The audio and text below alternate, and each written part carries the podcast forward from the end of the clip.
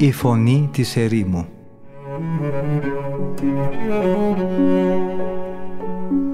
Συνομιλίες με τους Αγίους Πατέρες της ερήμου Την εκπομπή παρουσιάζει ο πρωτοπρεσβύτερος Ματθαίος Χάλαρης.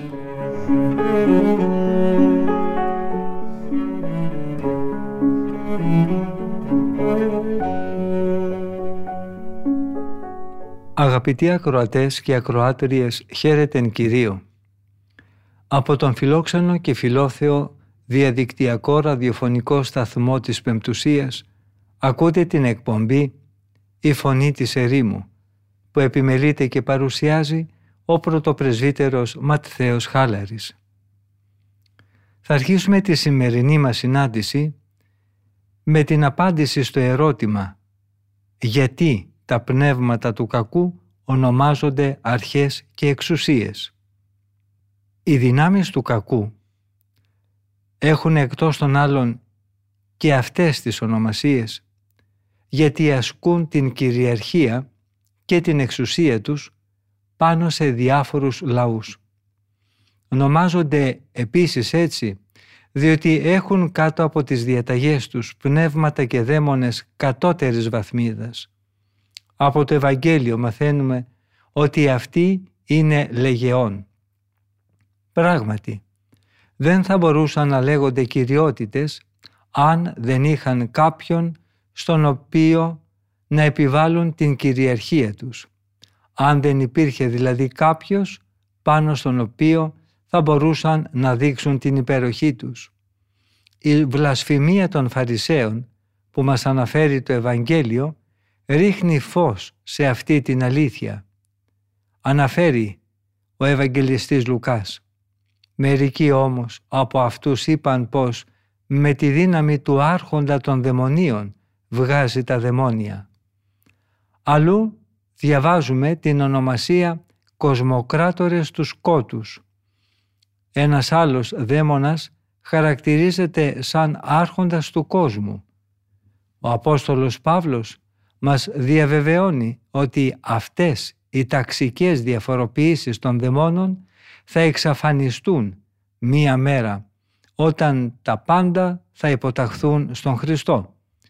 Ύστερα λέει ο Απόστολος Παύλος στην προς Κορινθίους πρώτη επιστολή του θα έρθει το τέλος όταν ο Χριστός έχοντας καταργήσει κάθε αρχή και κάθε εξουσία και δύναμη θα παραδώσει τη Βασιλεία στον Θεό και Πατέρα.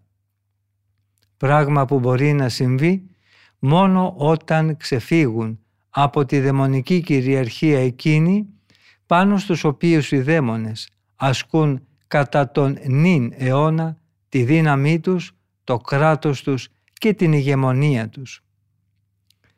Στο ερώτημα το επόμενο που θα απαντήσει ο Αβάς Σερίνος είναι πώς δόθηκαν τα ονόματα άγγελοι και αρχάγγελοι στα καλά πνεύματα. Γράφει «Έδωσαν ασφαλώς για κάποιο λόγο και για κάποια αιτία και στους καλούς αγγέλους τα ίδια ακριβώς ονόματα, θέλοντας έτσι να δηλώσουν την τάξη στην οποία αυτά ανήκουν. Υπάρχουν και σε αυτούς ονομασίες που φανερώνουν την υπηρεσία τους, την τιμή τους και το αξίωμά τους. Γι' αυτό δεν αμφιβάλλει κανείς. Αρχικά είναι πρόδειλο ότι το όνομα άγγελος ή αγγελιοφόρος το πήραν από την υπηρεσία που κάνουν όταν αναγγέλουν τα Θεία Θελήματα. Το όνομα Αρχάγγελος το πήραν από το γεγονός ότι διοικούν τους αγγέλους, όπως το δείχνει η λέξη. Άλλοι ονομάζονται κυριότητες, γιατί πράγματι είναι κύριοι επάνω σε πολλούς. Λέγονται και αρχές, γιατί έχουν υπηκόους που υπακούν σε αυτούς σαν σε άρχοντες. Τέλος, ονομάζονται θρόνοι γιατί διατηρούν εγκάρδια ενότητα και οικία επικοινωνία με τον Θεό έτσι ώστε να μοιάζει πως ο Παντοκράτορας Κύριος αναπάβεται ιδιαίτερα σε αυτούς σαν επάνω σε στερεοθρόνο. Όσον αφορά την διακυβέρνηση των πονηρών πνευμάτων, γνωρίζουμε, συνεχίζει ο Αβάς Σερίνος, ότι αυτά υποτάσσονται σε δυνάμεις χειρότερες από αυτά. Οι μαρτυρίες της Αγίας Γραφής το επιβεβαιώνουν και τα Ευαγγέλια με τη σειρά τους μας δίνουν μια τέτοια ένδειξη. Για παράδειγμα, έχουμε την απάντηση του Κυρίου στην συκοφαντία των Φαρισαίων που λέει «Με τη δύναμη του Βέλιζεβούλ, του άρχοντα των δαιμόνων βγάζει τα δαιμόνια». Αλλά για το ίδιο θέμα μας πληροφορούν και οι θείες αποκαλύψεις που συνέβησαν πολλές φορές σε Αγίους της Εκκλησίας μας. Ένας από τους μοναχούς αδελφούς μας οδηπορούσε κάποτε μέσα στην έρημο. Κάποια στιγμή συνάντησε ένα σπήλαιο. Μπήκε μέσα σε αυτό με σκοπό να διαβάσει τον εσπερινό της ημέρας. Καθώς διάβαζε τους ορισμένους από το τυπικό για τον εσπερινό ψαλμούς, πέρασαν τα μεσάνυχτα. Όταν τελείωσε την ακολουθία ο αδελφός, κάθισε λίγο για να ξεκουραστεί. Ξαφνικά βλέπει ένα αναρρύθμιτο στίφος δαιμόνων να σειραίει από παντού. Ήταν ένα ατέλειωτο και βιαστικό δαιμονικό πλήθος, τον οποίον η παρουσία εξελισσόταν σε μεγάλη παρέλαση.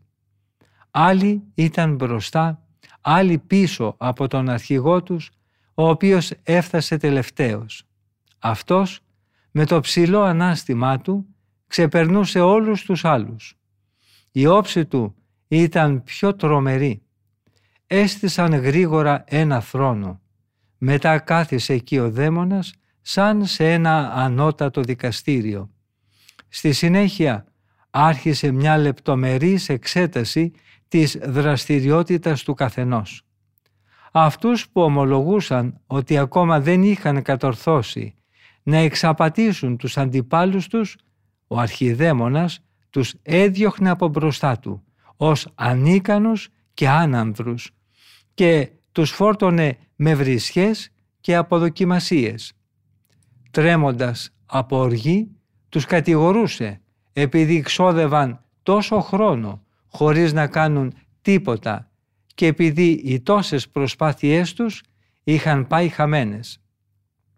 Αντίθετα, εκείνους που καυχόνταν ότι είχαν πλανήσει τις ψυχές που είχαν αναλάβει, τους φόρτωνε με επένους μέσα σε πλήθος χειροκροτημάτων και σε γενικό παραλήρημα.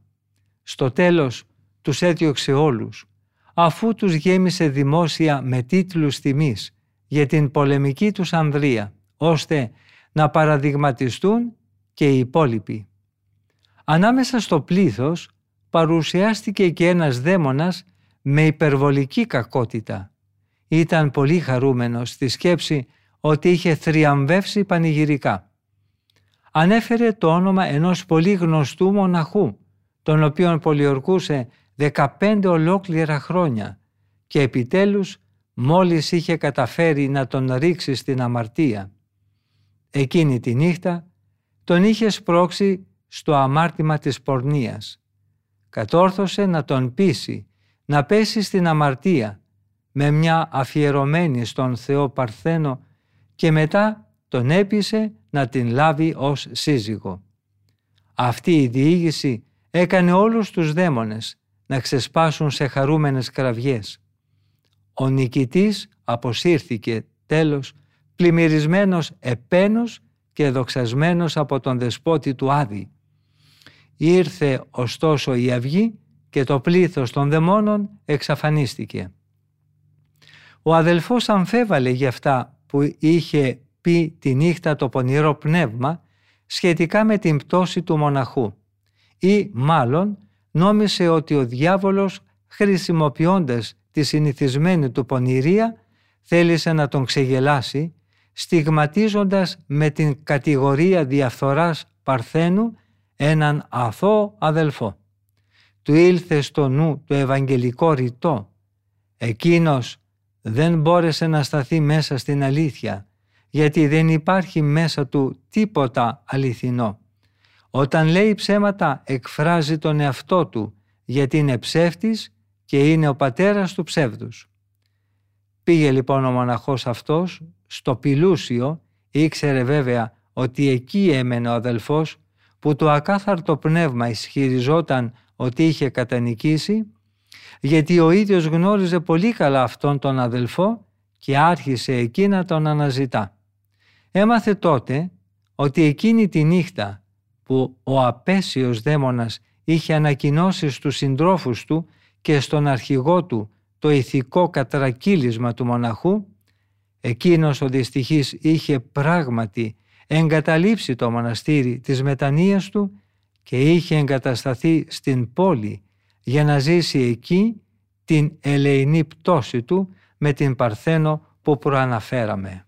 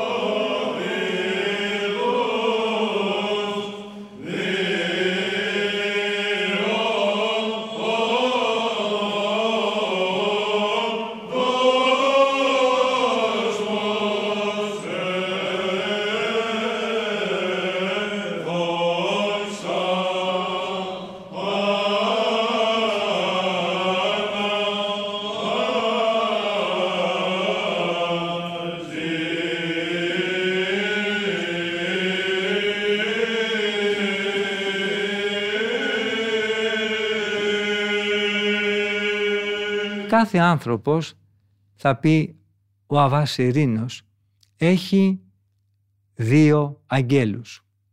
Πράγματι, καθένας από μας έχει ενώπιόν του δύο αγγέλους, έναν καλό και έναν πονηρό.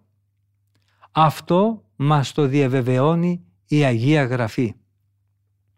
Για τους αγαθούς αγγέλους ο Κύριος μας λέει «Προσέξτε μην περιφρονήσετε κανέναν από αυτούς τους μικρούς γιατί σας βεβαιώνω πως οι άγγελοι τους στον ουρανό βλέπουν συνεχώς το πρόσωπο του ουράνιου πατέρα μου.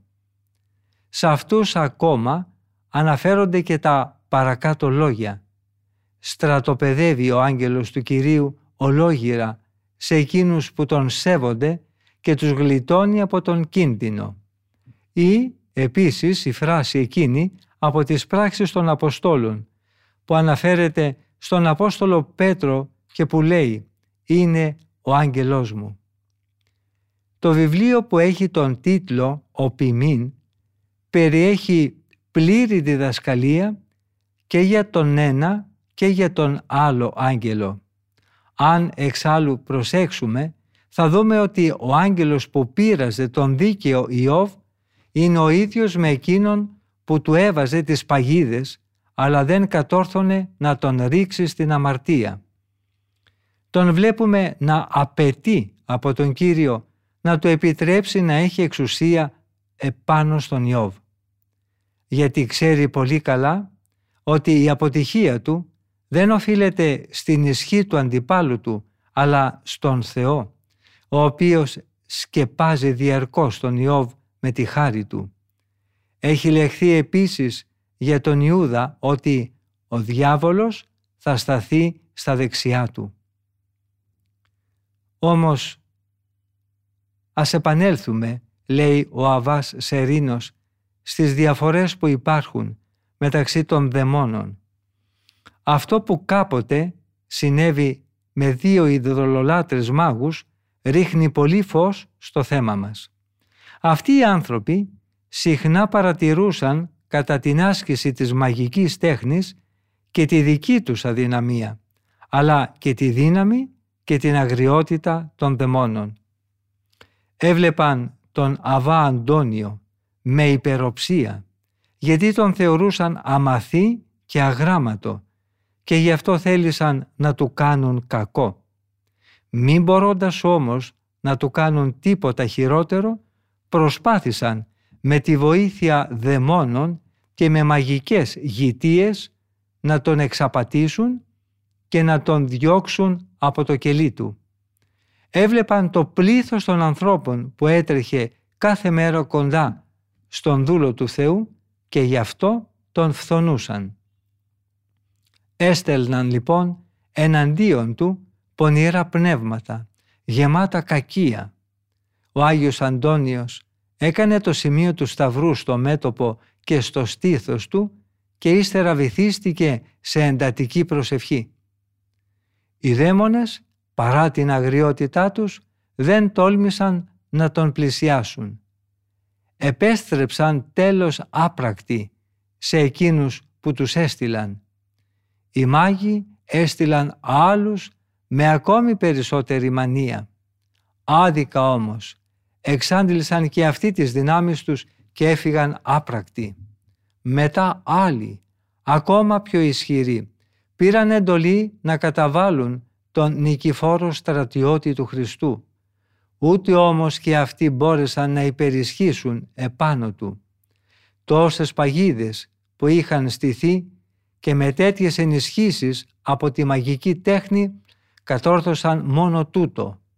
Έκαναν να λάμψει ακόμη περισσότερο η απροσμέτρητη αρετή που υπάρχει μέσα στους χριστιανούς. Αυτά τα τόσο τρομερά και ισχυρά δαιμονικά πνεύματα ήταν ικανά, όπως νόμιζαν οι μάγοι, ακόμα και να συσκοτήσουν τον ήλιο και τη σελήνη, αν είχαν λάβει γι' αυτό τη σχετική εντολή. Δεν κατάφεραν όμως να προξενήσουν στον Άγιο Αντώνιο ούτε το παραμικρό κακό. Δεν μπόρεσαν να τον αναγκάσουν να βγει από το κελί του έστω και για μια στιγμή. Οι μάγοι κατεπλάγησαν από το γεγονός της αποτυχίας των δαιμόνων και πήγαν να συναντήσουν χωρίς χρονοτριβή τον Αβά Αντώνιο. Του αποκάλυψαν τις μεγάλες επιθέσεις που είχαν εξαπολύσει εναντίον του. Ομολόγησαν την αιτία της επιβουλής τους και το μυστικό φθόνο που έτρεφαν για αυτόν και ζήτησαν να γίνουν το συντομότερο χριστιανοί. Ο Άγιος Αντώνιος τους παρακάλεσε να του εξιστορήσουν με λεπτομέρειες τις ενέργειές τους και ιδιαίτερα να του πούν ποια ακριβώς ημέρα είχαν γίνει όλες αυτές οι επιθέσεις. Όταν αυτοί έδωσαν όλα τα σχετικά στοιχεία, ο Άγιος τους διαβεβαίωσε ότι τότε ακριβώς το πνεύμα του είχε δοκιμαστεί από υπερβολικά οδυνηρή ένταση και ταραχή. Οι δαίμονες δεν μπορούν να κυριαρχήσουν ούτε στο πνεύμα ούτε στο σώμα του ανθρώπου. Δεν μπορούν εύκολα να καταλάβουν μια ψυχή. Πρέπει πρώτα να τις έχουν στερήσει κάθε άγια σκέψη και να την έχουν απογυμνώσει από κάθε πνευματικό λογισμό. Πρέπει βέβαια να ξέρουμε ότι τα πονηρά πνεύματα υπακούν στους ανθρώπους με δύο τρόπους. Ο ένας είναι ότι υποτάσσονται στην αρετή και στην αγιότητα που έλκει επάνω της τη Θεία Χάρη ή υπακούουν στους ασεβείς οι οποίοι τους προσφέρουν θυσίες και εξόρκια. Στη δεύτερη αυτή περίπτωση οι δαίμονες δείχνουν την καλή τους όψη καλοπιάνοντας αυτούς που είναι δικοί τους. Γι' αυτό και οι Φαρισαίοι απατούσαν τον εαυτό τους νομίζοντας ότι ο Κύριος μας και σωτήρας μας είχε εξουσία πάνω στους δαίμονες και ότι όταν θαυματουργούσε χρησιμοποιούσε δαιμονικά τεχνάσματα. Γι' αυτό και αναφωνούσαν με τη δύναμη του Βέλζεβούλ, του άρχοντα των δαιμονίων, βγάζει τα δαιμόνια. Αυτή την πρακτική την είχαν μάθει οι άνθρωποι από τους μάγους και τους γητευτές. Γνώριζαν δηλαδή να επικαλούνται το όνομα του Βελζεβούλ και να του προσφέρουν θυσίες οι οποίες είναι βέβαιο πως τον ευχαριστούν. Και έτσι αυτοί έμπαιναν στον κύκλο των οικείων του διαβόλου ασκώντας δύναμη επάνω στους δαίμονες που είναι υποταγμένοι στον άρχοντά τους, τον Βελζεβούλ και είναι όργανά του. Τι πρέπει λοιπόν να φρονούμε για εκείνους, τους αποστάτες αγγέλους, για τους οποίους λέγεται ότι ήρθαν σε επιμιξία με τις θυγατέρες των ανθρώπων, ερωτά ο πατήρ Γερμανός, τον Αβά Σερίνο, και συνεχίζει την ερώτησή του ο πατήρ Γερμανός. Μπορούμε να εκλάβουμε αυτά τα λόγια κατά γράμμα, ότι δηλαδή έχουν εφαρμογή σε πνευματικά όντα; Αναφέρατε γέροντα προηγμένως για τον δαίμονα, γιατί είναι ψεύτης και επίσης ο πατέρας του ψεύδους.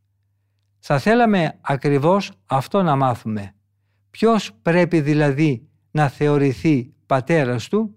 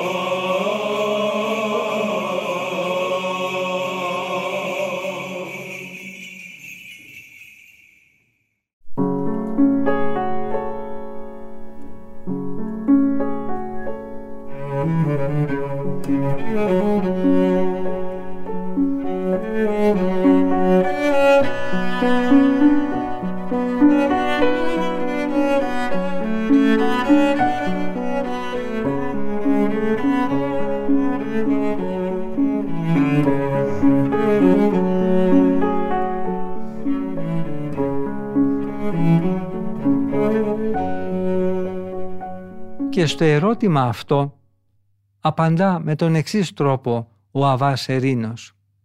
Εδώ, πατέρα Γερμανέ, μου θέτετε συγχρόνως δύο πολύ σπουδαίες ερωτήσεις.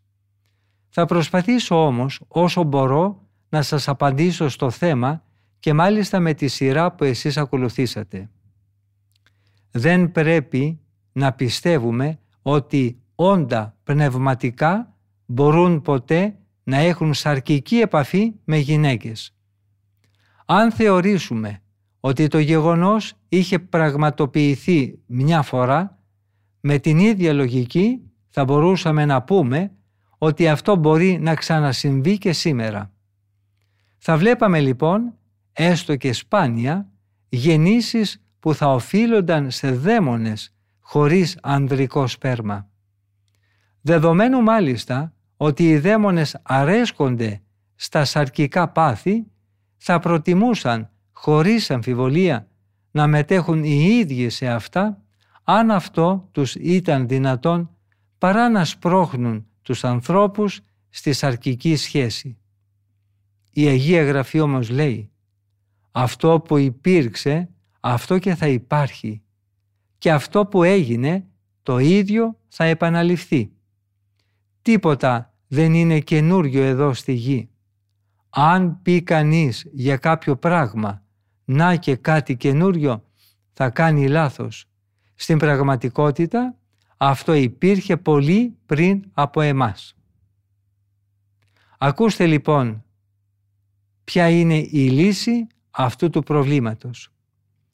Μετά το θάνατο του δίκαιου Άβελ και για να μην έλκει ολόκληρο το ανθρώπινο γένος την καταγωγή του από έναν αδελφό και ένα φωνιά, γεννήθηκε ο Σίθ στη θέση του πεθαμένου αδελφού του.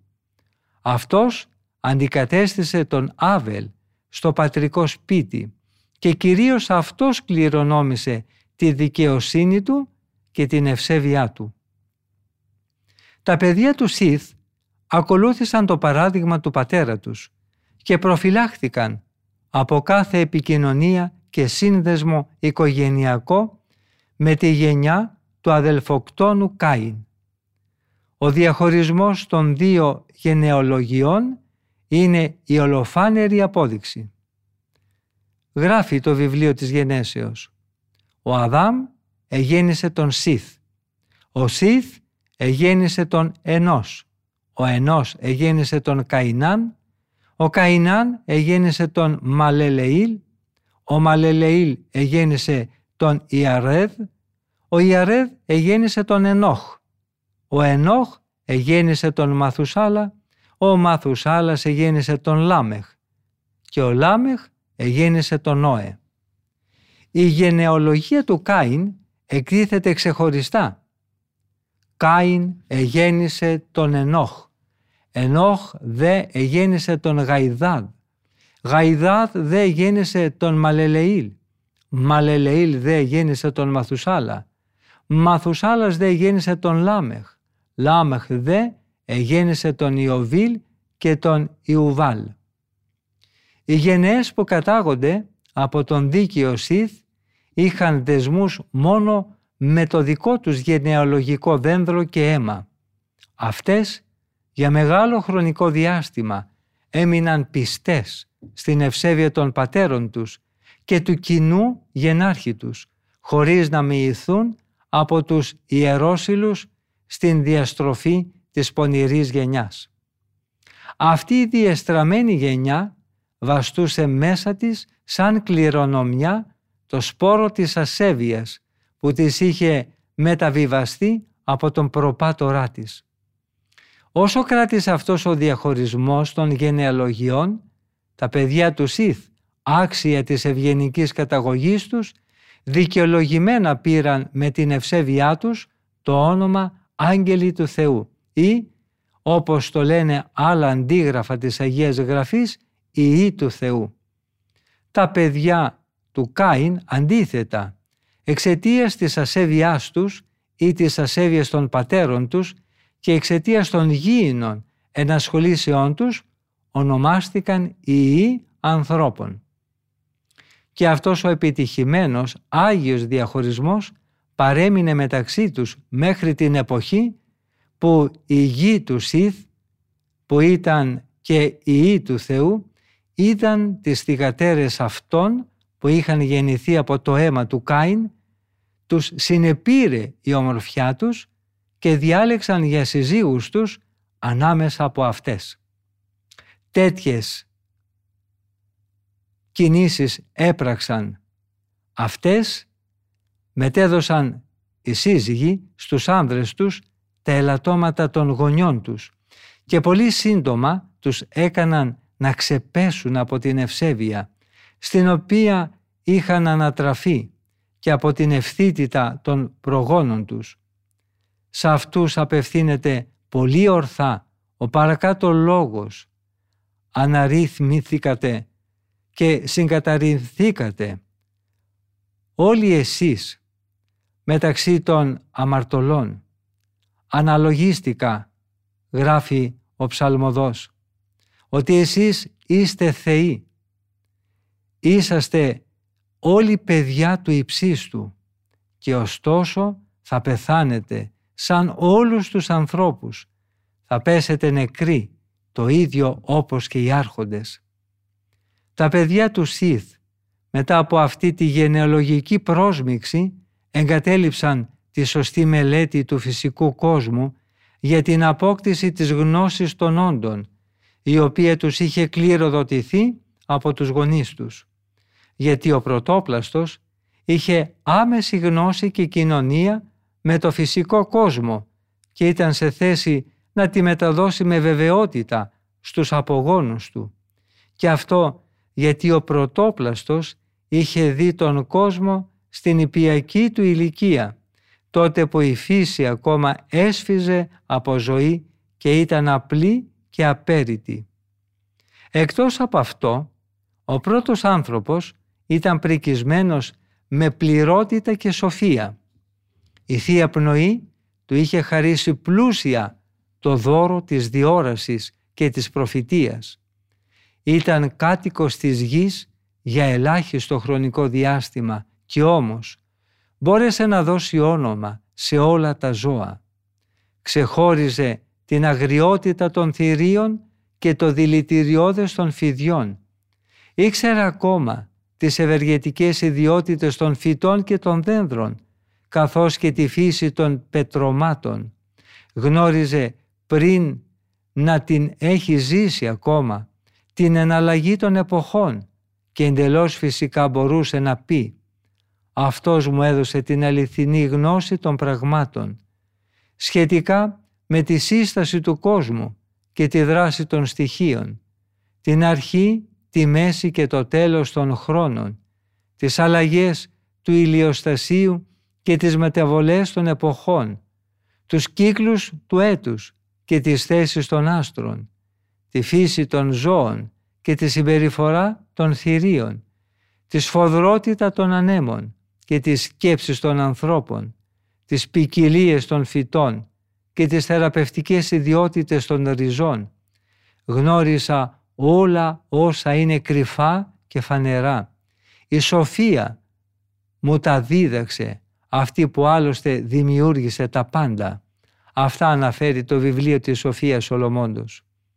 Και συνεχίζει ο Αβάς Ειρήνος.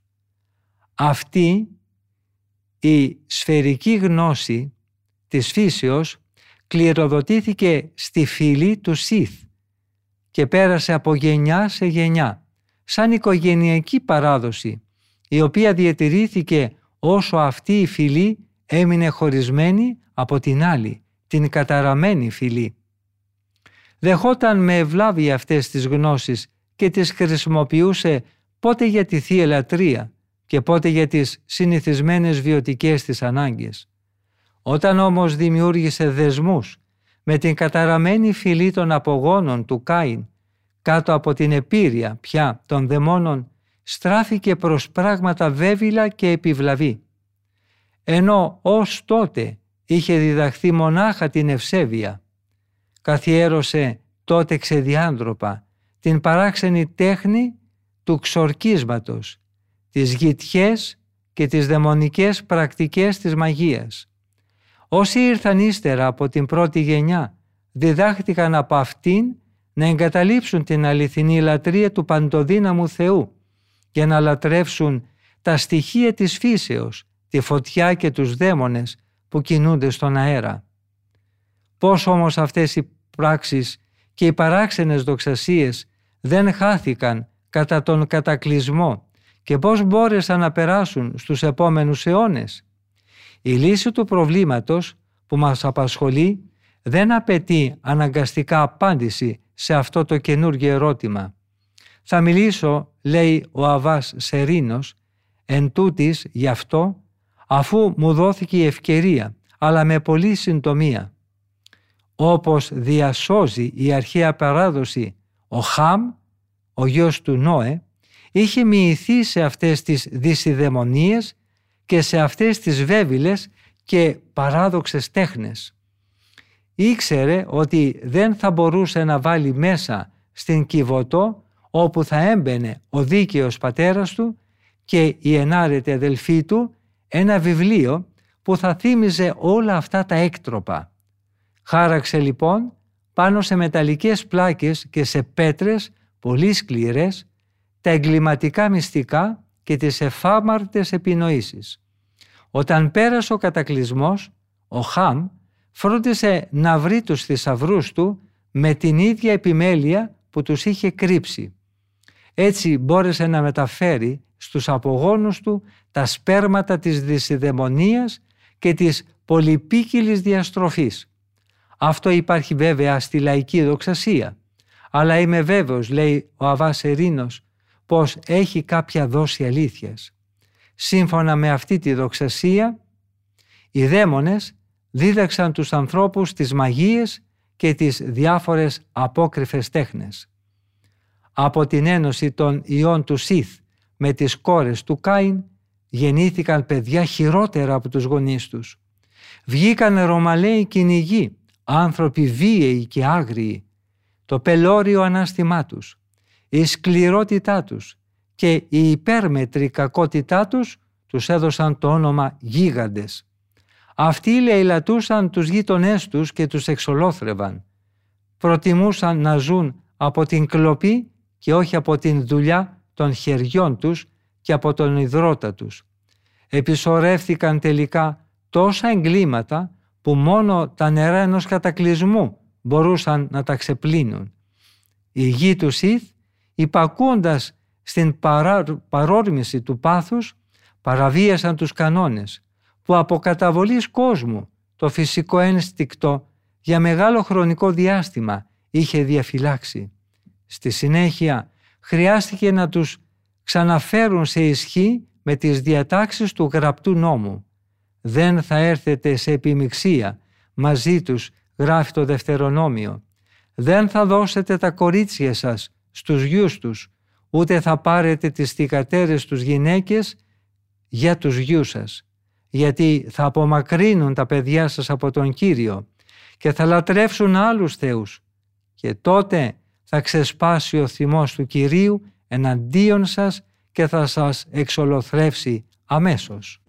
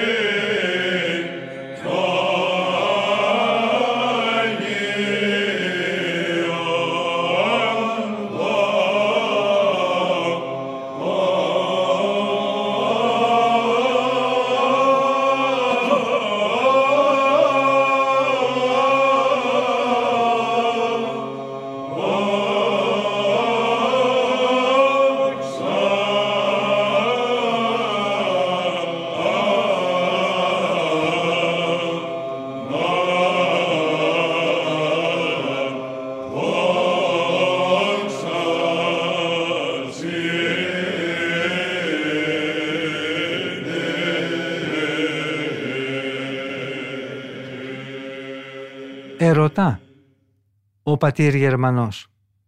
Θα ήταν κατά τη γνώμη μου δίκαιο να υπάρχει για τους γιους του Σιθ μια προληπτική ειδοποίηση η οποία θα προέβλεπε την τιμωρία για όποιον θα ερχόταν σε επιμηξία με τις θυγατέρες του Κάιν. Εφόσον όμως δεν τους είχε δοθεί γέροντα μία τέτοια απαγόρευση και κανένας νόμος δεν επέβαλε το διαχωρισμό των δύο φυλών, γιατί να τους κατηγορούμε για τις επιμηξίες, αυτές δεν έρχονταν σε αντίθεση με κάποια εντολή. Ο νόμος δεν καταδικάζει εγκλήματα για τα οποία δεν υπάρχει ειδική απαγόρευση ή για όσα προηγήθηκαν από την έναρξη της ισχύως του, αλλά καταδικάζει εκείνα για τα οποία υπήρχαν σχετικές απαγορευτικές διατάξεις και επίσης εκείνα που γίνονται μετά από την έναρξη της ισχύως του. Απαντά στο ερώτημα αυτό ο Αβάς Ερήνος. Ο Θεός Πάτερ όταν δημιούργησε τον άνθρωπο έβαλε έμφυτη μέσα στην καρδιά του τη γνώση του εν Θεού νόμου. Το θέλημα του Θεού ήταν να κρατήσει ο άνθρωπος αυτή τη γνώση για πάντα και ο άνθρωπος είχε αρχίσει να το κάνει. Αν αυτό συνεχιζόταν, δεν θα ήταν ανάγκη να δώσει ο Θεός ένα καινούριο νόμο και μάλιστα αυτή τη φορά γραπτό. Θα ήταν εντελώς περιττό να δώσει ο Θεός εξωτερικό φάρμακο αφού υπήρχε έμφυτο μέσα στον άνθρωπο. Όταν όμως όπως είπαμε η έκκληση των ηθών και η συνήθεια της αμαρτίας ανέστηλαν εντελώς τη λειτουργία του εσωτερικού έμφυτου νόμου, τότε ήρθε να προσθεθεί η αυστηρή πειθαρχία του Μοσαϊκού νόμου. Σκοπός του νόμου, για να χρησιμοποιήσω λέει ο Αβάς Σερίνος την ορολογία της Αγίας Γραφής, ήταν να ενισχύσει και να ζωντανέψει την ύπαρξη του έμφυτου νόμου. Να γίνει αυτός βοηθός του ανθρώπου, να τον βοηθήσει δηλαδή να μην σβήσει εντελώς μέσα του η γνώση του έμφυτου νόμου, έστω από το φόβο και μόνο της πρόσκαιρης τιμωρίας.